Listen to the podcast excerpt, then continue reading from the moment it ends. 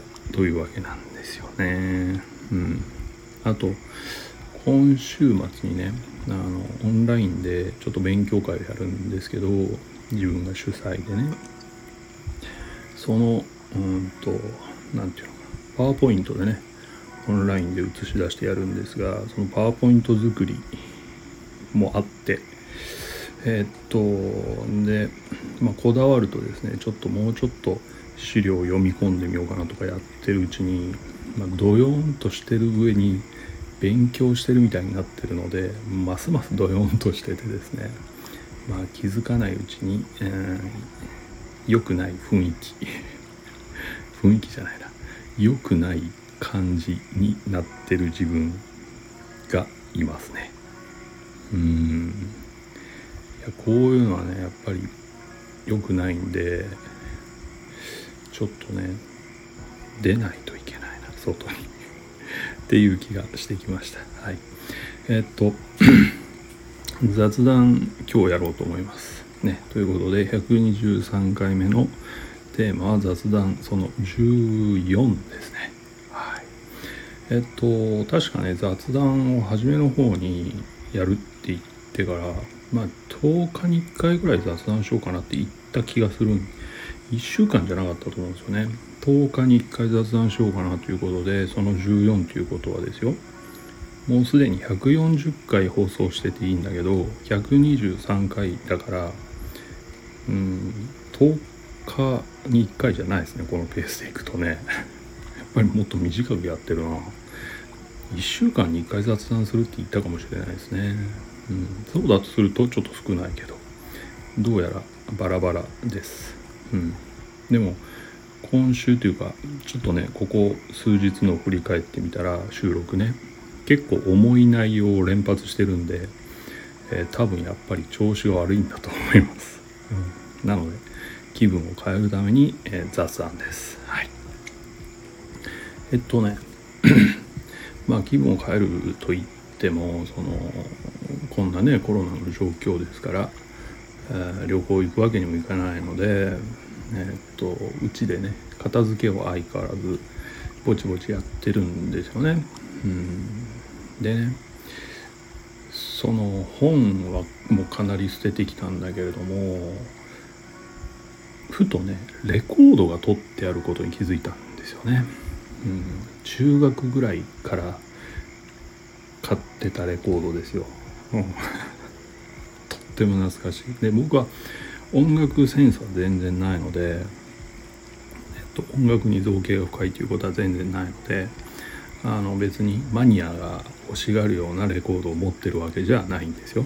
うん、当時流行った日本のポップスとかねそういうのを持ってるだけなんだけどあの見てみるとねやっぱりオフコースと長渕剛とえっと尾崎豊なんですよ、ま、メインはね。うん、で当時当然レコードなんてね高くて買えないからあのそれこそね僕の世代はやってたと思うけどあのラジオとかを直接、うん、録音するカセットテープに録音するみたいな時代だったですよね。小中あたりね。で高校ぐらいから確かレンタルレコード中学からあったのかな。レンタルレコードとか。あとまあ大学ぐらいだとレンタル CD みたいな。まあとにかくレンタルできる店が出てきてでそれを借りてきてはまあカセットテープ最初はカセットテープでしたけどね。あの後期は CD とか MD とかね 落としたりして音楽は楽しんでたかなと思う。だからレコードで持ってるっていうことはよっぽどこだわりがあるっていうかよっぽど好きだったわけですよ。そのレコードがね。だから多分無理して買ってるんだろうなと思います。うん。でねあのまあ要はプレイヤーがないわけだからもうすごい昔からないんですよ。うん。なんならどうだろう。えっと30年30年以上か。もう30年以上プレイヤーのない生活をしてるのに30年以上持ち歩いてるんですよ。レコード。不思議な話ですよね。だからまあいっかと思ってね捨てたんだけどあのやっぱね曲を覚えてるんですよね。すごいなと思ったのはそのアルバムの曲をね大体空で歌えるっていうそうそう。だから捨てる仕分けとかしながら歌うんだけど結構覚えてるなっていうのにちょっとびっくりした。うん。だからそれぐらい聞いてたんだと思うんですよね毎晩。そう。でそう思うとねなんか急に愛着が湧いてきてね捨てていいものかとか思うんだけど まあでもプレイヤーないしね。なので思い切って捨てました。はい。うんすごいな。どうだろう。3030うん40年近くかなもう。僕と一緒にいたレコード版ですよ。はい、えー、全部捨ててしまいました。うんなんかね大体ねへこんでる時にそんなことやってるからまあ大体こう切なくなってきますよね。良くないなと思うんだけどね。うん。まあそれでも、うん、ちゃんとしようと決めたので、えー、レコード版は捨てた。であとはねもう本とレコード版以外に整理するものといえばですよ。映画がまあずっと好きだったので映画のパンフレットと映画のチラシですね。これがかなりスペースを取ってるんですよね。でこれに手をつけるともう何て言うの？何にもなくなるような気がして 自分の思い出的なものがね。うん。ちょっとこれは躊躇するな。でも結構なスペースを取ってるなっていう毎日それについてちょっと考えている状態です、うん、僕はあのあれなんですよね。何だったっけ。まあ言ったかな。大学ね下宿するために引っ越したんだけどその時にねあの段ボールを段ボールいくつか詰めて、まあ、送るわけですよ。引っ越し先にね。その時に、まあ、思い出の品っていうかあのアルバムね卒業アルバムとかその小中高で撮った写真とかを入れた一つの段ボール箱。文集とかね。もうなぜかちょっとなんか持ってこうかなっていう気がしてまあ段ボールに入れたんですよね。でもその持ってこうかなって決めたのがあのメインの荷物を送った後だったのでまあ自分でねそのまあ持ってくかぐらいに思って別で段ボールに詰め込んでね置いといたらまあ母親がですねあの粗大ごみだと思ったらしくゴミに出しちゃったんですよね。うん、ということで僕あの小中高の思い出がないんですよ。いやあの大げさな言い方してるけどないんですよ。だからね。小中高の時に集めてたものってもうこれを捨てると本当小中高の思い出ないなっていう決定的になくなる気がする、うん、ね。何の話だっけ？そうそう。レコード捨てましてっていう話をしたんですね。そうだ。でまあそれは置いといて。その週末の勉強会なんだけどオープンダイアローグっていうねあの北欧のねあの心理療法があるんですよまあそんなに向こうでは広がってないかもしれないけど日本で今ちょっと流行ってるんだけど、うん、それをその参考にしてその普段のコミュニケーションの取り方を考えましょうみたいな勉強会やるんですよね。でねこのオープンダイアログのってまあ要は対話でまあ心の状態を改善していきましょうみたいな。グループ対話で心の状態を改善していきましょうみたいな話ね。でも日本にすでにあるその自助会だったりエンカウンターグループみたいなものがやってるのとはちょっと正反対の方向性、えー、それに僕がやってるカウンセリングから言ってもえっとかなりの部分で正反対の考え方なんですよね。だからね勉強してるとなんかね衝撃とあの納得とえ、っと混乱みたいなものが次々にやってきますね。うん。いやでもねすごいですよ。可能性の塊のような気がするオープンダイアログはね。でも多分日本では根付かないだろうなっていう気がする。多分、うん、無理だと。そういうものなんですけどね。ちょっとね、えー、そういうなんか難敵ほどやっつけたい気がするので、えー、勉強会のテーマに選んで勉強したら自分もパニックになった。というお話です。うん。いやしかしねあれですね。僕まあ何て言うの？人生でこのカウンセラーになってから一番勉強してるなと思うんですよね。だから今学生だったらすっごいいい大学とか行けてるんだろうなと思って。はい。今更言ってもどうしようもないですけど。そんな風に思うぐらいすごい勉強したなしてるなと思います、はい、いやちょっとあの自画自賛してるんであの聞き流してください。すいません。ということね、うん、あとねそうね。こういう何て言うの？へこんでる時だからっていうわけじゃないとは思うんだけどまあでも大体バイオリズムってみんな一緒なのかなと思うんだけどこういう時はねメールとかあ LINE とか結構来るんですよね。あの久しぶりの人からね。なんかねあのそれはそれで嬉しいなと思うんですけどうん、久しぶり友人昔昔昔っていうかつながってた友人とかね昔のね。あとまあクライアントさんで卒業した人って結構いるからそういう人が「久しぶりです」とか言ってね近況を送ってきてくれたりするっていうそういうのがねよく届くんですよね最近。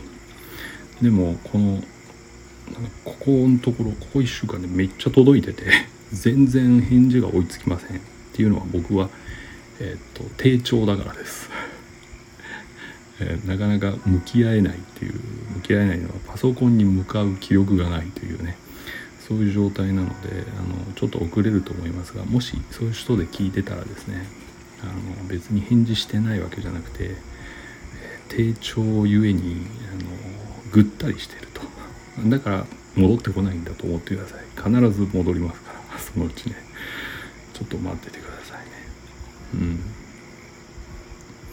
そうね。なんかあのこれに関してちょっと話をしておくとそのすんごい久しぶり今のはちょっと久しぶりなんだけどすごい久しぶりみたいな連絡が来る時ってあのなんだろ可能性として良くないことが起きる前兆であることもあるんですよね。うん、っていうのはねあのこれはまあ心理学的な話をしておくけど人ってなんか追い詰められたりすっごい煮詰まったりほんと抑うつ状態でへこんでたりすると割とその今がそうなのでねまあ過去に飛ぶわけですよ気持ちが。うん、で過去に飛んだ時にやっぱり一番良かった頃とかあの幸せだった頃とか無邪気だった頃の思い出を思い出したりする人がいます一定数ね。でその一定数の中のさらに一定数の人はその時の相手友達とか付き合ってた人とかを思い出してなんかこう喋りたくなるっていうことがあるらしいです。はい、まあ気持ちはすごいわかるけどね。でそういう時にまあ連絡が来たりするとすると今調子が悪いっていうことだからそれは。うん、だからあんまり良くないことが起きるっていうのはねそういうことっていうのは受け手はその単純に喜ぶじゃないですか「あ久しぶり」ってでも久しぶりに連絡してきた方が実は今苦しくてさっていう話をするとすると苦しいから思い出した相手っていうことになりますよね。うん。微妙にねちょっと対等感が失われるです。うん。いや全然わかりますよ。その弱ってる時って思い出しますよね。昔のことね。それはねあったかい思い出があれば。だから全然わかるんだけど。でも弱っててるから思い出すのはまあいいとしてもじゃあ弱ってない時は思い出さないわけだから。うん。だからねその逆の立場からしたらちょっと喜べない部分もあったりするわけですね。うん。まあ難しいですね人間ってねそういう意味ではね。うん。だからといって強くなれっていう話でもないし。弱いもんはしょうがないし弱い時はもうそうなるわけだしっていう部分はやっぱりあるからですよね。うん。なんでまあそんなに深く考えずにうん。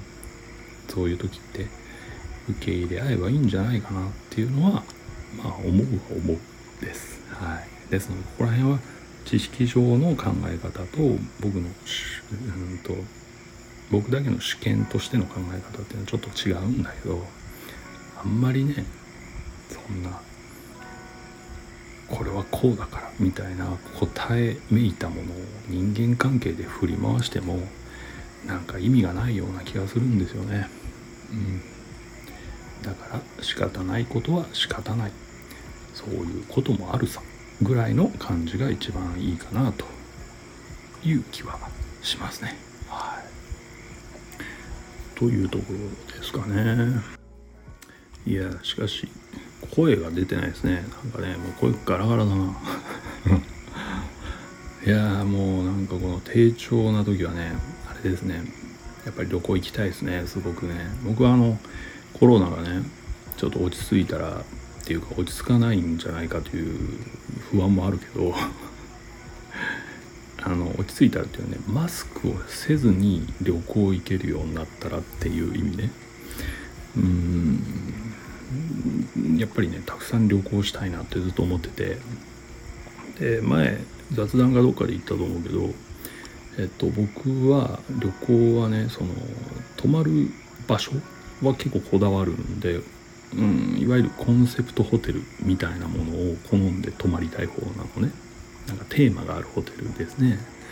でそういうのすごく多くて今。あれは東京オリンピックがあるっていうことでいっぱい外国向けインバウンド向けに作られたのかどうか知らないけど今ってねすっごい個性的なホテル多いんですよね。うん。なので情報収集用のインスタグラムっていうのをやってて そこでねあのホテルを専門でずっと紹介し続けてるサイトっていうのがいくつかあるんでそれ全部フォローしてですね。えっと行きたいホテルを全部チェックしているっていうね。めっちゃ溜まってると思うんだけど全部行けないですけどね絶対にね。うん。いやそれはすごいちょっとそのことを考えるとこの低調さが払拭できますかね。声に力が戻ってきました。いろいろあるじゃないですか。この昔の古い建造物古い歴史ある建造物をホテルに改造しましたとかね。もう一からあのデザイナーがものすごい尖ったホテル作りましたとかね。いろいろあると思うんですけど。いやすごい行きたいホテルいっぱいあるなうん。だからホテルとコーヒー屋さんね。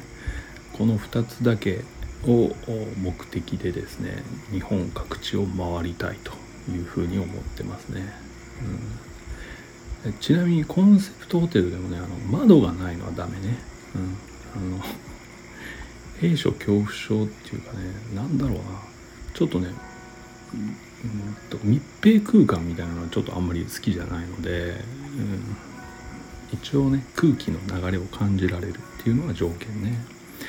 で、えー、まあ、コーヒー屋さんをセットにすると都会がまメインの泊まる選ぶホテルになるんだけどでもどうだろう？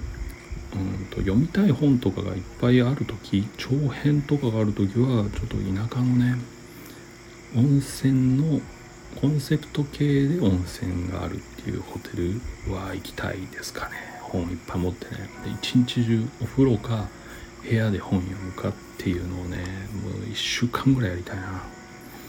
うんやりたい。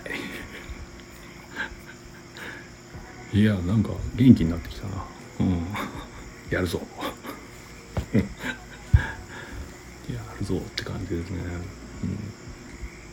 うん、でえー、っと前も言ったかもしれない僕は友達と言えるっていいだろうと思われる人はうんとそんなたくさんいないんだけど、えー、いくつか何人かいますのでその人が住んでる町はまず優先ですよね。やっぱりコロナ禍でねかなりいけてない会えてないんでちょっとねこれはいけないからとにかくマスクなしで喋れる時がやってきたならまず友人の住んでいる街シリーズを全部こなしてその後行きたかったコンセプトホテルシリーズをこなしてっていう風にガンガンに遊ぼうと思ってます。